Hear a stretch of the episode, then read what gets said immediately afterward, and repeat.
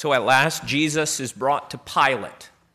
And we all know the story. We all know what to expect there. But I wonder, I wonder, don't you, what Pilate must have thought as he looked at Jesus? I wonder if perhaps Pilate had heard about Jesus.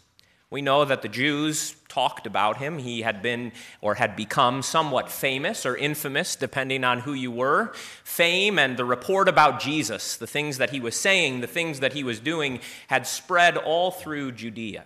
And so wherever Jesus went, there were the crowds. Have mercy, have mercy, have mercy. Even, even when he was far away, right? Even when he was up in Tyre and Sidon, that Canaanite woman came crying to him.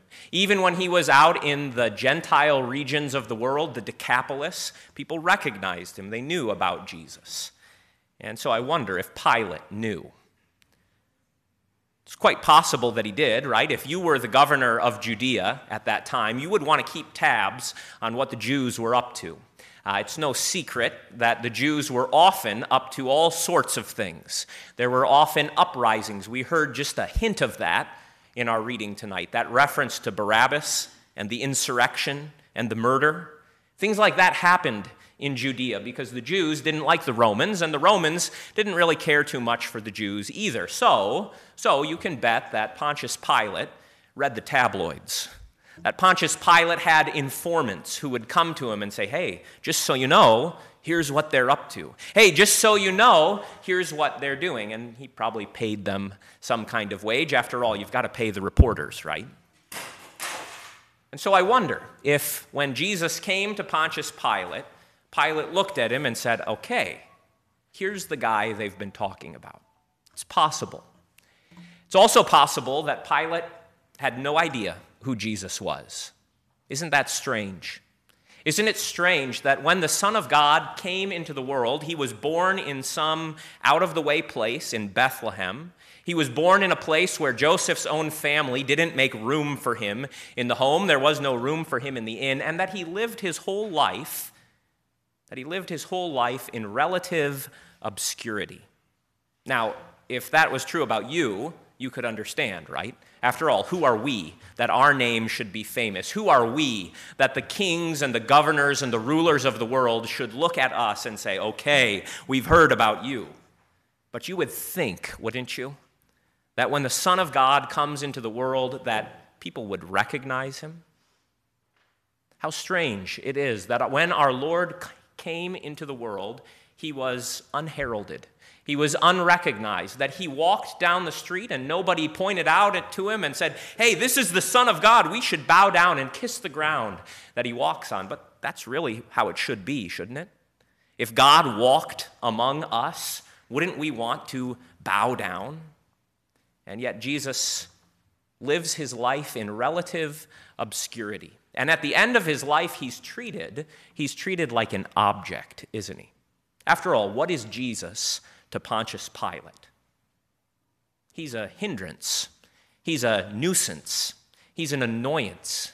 He gets in the way of Pontius Pilate. He causes disturbances for Pontius Pilate. Pontius Pilate has to deal with this rabble of Jews coming to him early in the morning on a Friday morning. Imagine starting your Friday morning this way with people demanding that you pass a sentence.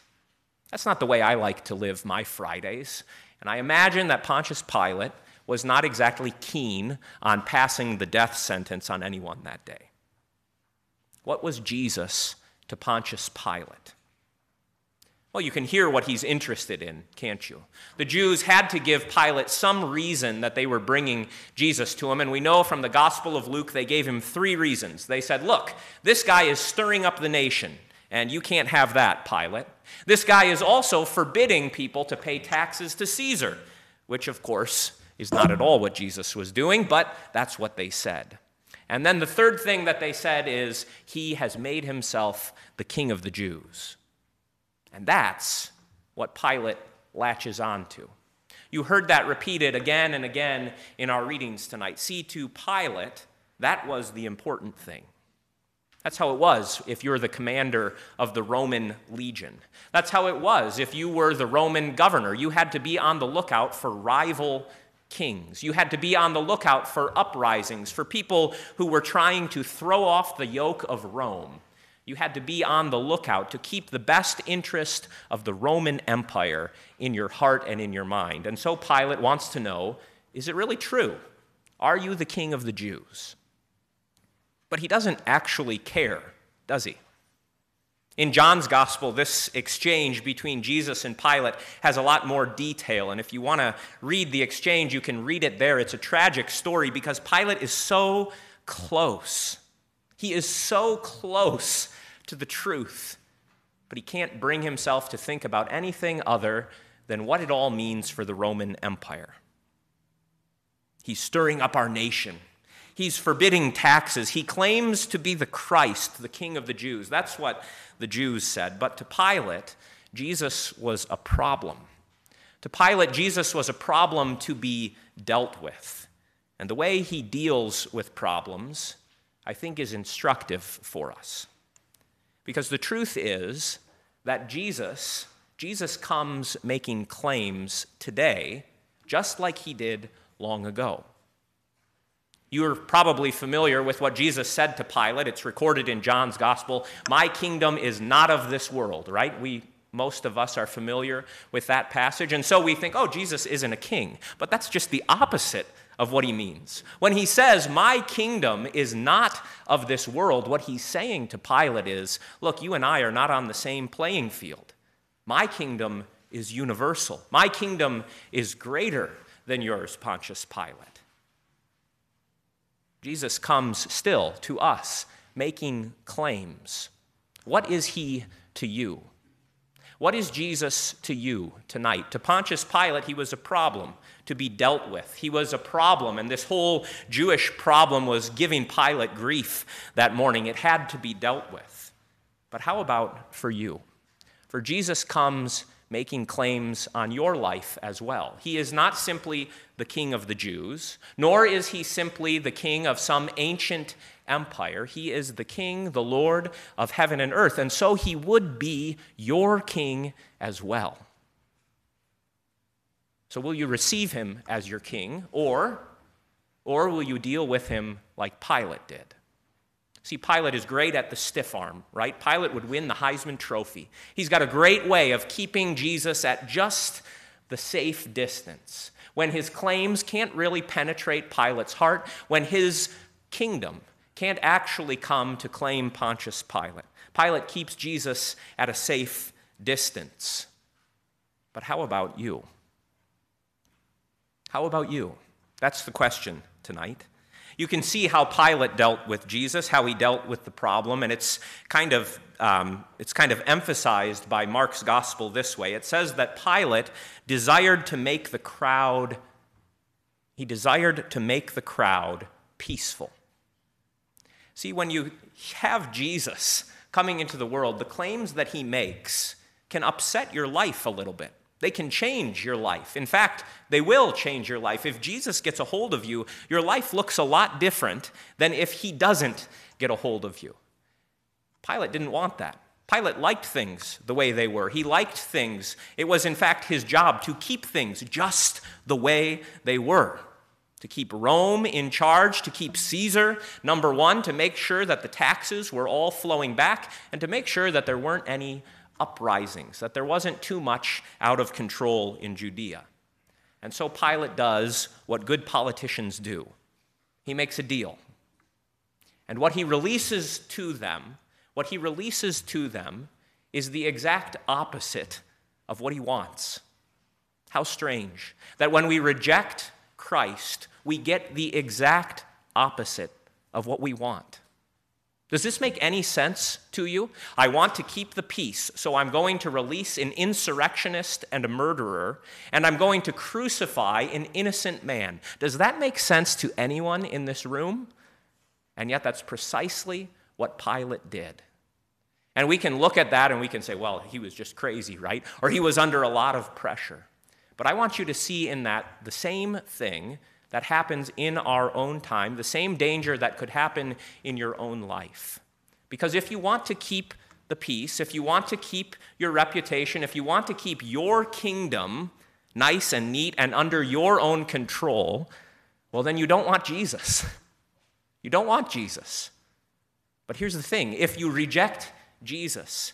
If you say, you know what, Jesus, I think I can do it on my own terms, in my own ways, then you end up like Pontius Pilate and the Romans. You know what happened to Pilate and the Romans, don't you? They kept the peace for a time, and then there was a big rebellion among the Jews, and there was a Jewish and Roman war, and then the whole Roman Empire kind of fell apart and they kind of papered it all over. Do you think people still do that today? You think people still reject the Word of God? They push it away and try to keep everything calm and neat and ordered? You think that could happen to a nation? You think that could happen to a country? You think that could happen to a family? Do you think that could happen to individuals? Look around, friends. You can see that not only might it happen, but it does happen. And the solution, the solution is not to try harder. The solution is not to get everything more and more under your own control. The solution is to receive Jesus as king. For only when Jesus is your king will you have true peace. Only when Jesus is the king of your heart will you know peace with God. Only when Jesus is the king of your family will you have peace in the home. And only when Jesus, remember this, only when Jesus is the king and Lord over the whole world will there be peace. Pilate released Barabbas and he got, well, he got exactly what he released. He rejected Christ and he released an insurrectionist. And if you learn your history, if you know what happened next for Pilate, it didn't end well. The question for you tonight is this What is Jesus to you? We know what he was to Pontius Pilate. We see how Pilate dealt with him. But what will Jesus be for you? Make him your king. Make him your Lord. Choose every day, in every thought, in every action, in every word, to say, I want to honor Jesus as my king. And I'm not going to stand up here and lie and say, then your life will be easy and you'll make lots of money and everyone will love you and praise you, because that's not the way the Christian life goes. But you can be guaranteed of this when Jesus is your king, when Jesus is your king, then you have all the gifts that his kingdom has brought into the world. For the kingdom of Jesus, the kingdom that he came to bring, is a kingdom of forgiveness. It is a kingdom of grace. It is a kingdom of mercy. It is a kingdom of justice. It is a kingdom of truth. And it is an everlasting kingdom. Pilate's kingdom came crumbling down. And throughout history, nations have risen and nations have fallen. But the kingdom of Jesus, that is the kingdom that has endured and will endure. Make sure you're part of His kingdom. Choose every day in every part of your life to say, Jesus is my king. And even if his commands and even if his claims cause me to have to, you know, change my life, well, so be it, good and well. For to be part of his kingdom is far better, far better than even being the governor of some Roman province in Judea. To Christ be the glory now and forever. Amen.